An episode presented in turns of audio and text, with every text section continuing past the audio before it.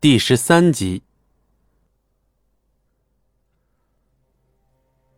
莫家大门外，随着一阵脚步声，大门缓缓打开。你，你来做什么？莫小鱼难以置信的看着面前的男人，竟然是他最不想看到的戚不义。呃，我回家啊。莫小鱼脸色阴沉，当即要关上大门，但是却被戚不义伸脚卡住了。你好像不太欢迎我的样子嘛。戚不义笑眯眯的打量着眼前的女人，莫小鱼那冷冰冰、满是厌恶的神色，已经回答了戚不义的问题。小鱼，是谁来了？怎么不请进来？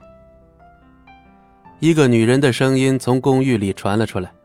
闻言，戚不义都没等莫小鱼同意，直接走了进去。你，莫小鱼就没见过这般无赖的男人。伯母，是我。一位打扮得体端庄的贵妇人坐在公寓客厅的沙发上，她正是莫小鱼的母亲秦淑兰。伯母，什么伯母啊？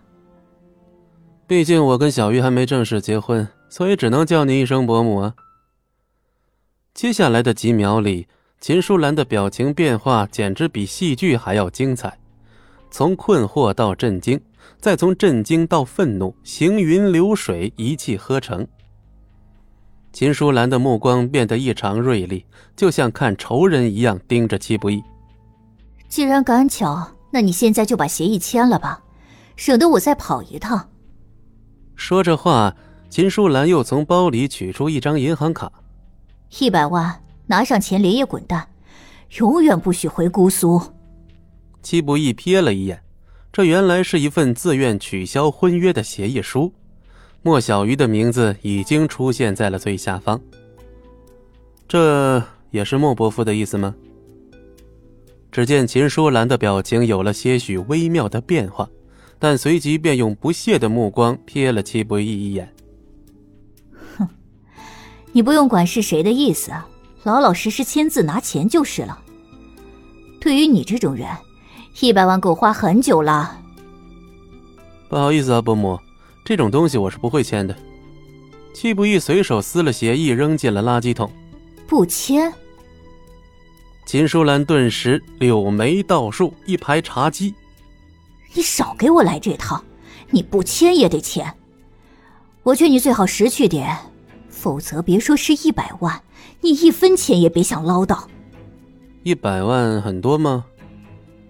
哗啦的一声，秦淑兰拿起杯子就是一扬，连水带茶叶一起泼到了戚不义脸上。给脸不要脸，你还以为自己是戚家二少爷呢？梦该醒醒了！你现在除了靠这张脸混口软饭吃，还有什么资本？你也配做我秦淑兰女婿？妈，有话好好说。莫小鱼虽然不喜欢戚不义。但心里还是觉得秦淑兰的行为有些过分了。好好说，跟这种赖皮狗好好说有用吗？无非就是想要更多的钱。他这种人啊，我见多了。我的女儿是必须嫁入豪门的，不光为了我的面子，也是为了墨家的未来。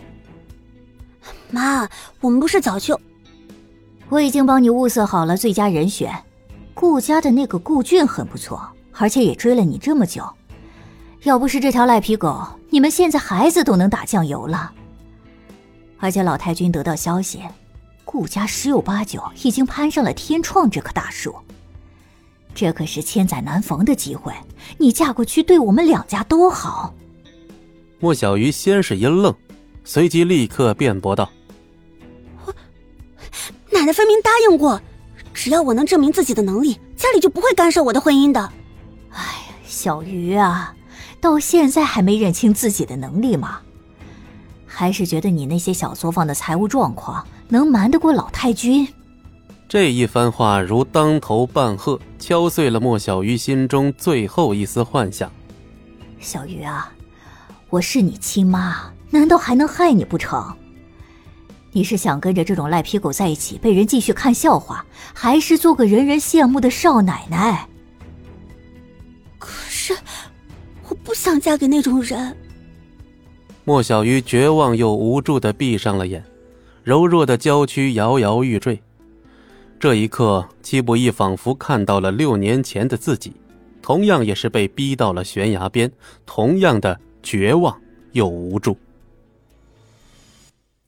本集播讲完毕，感谢您的收听，我们精彩继续。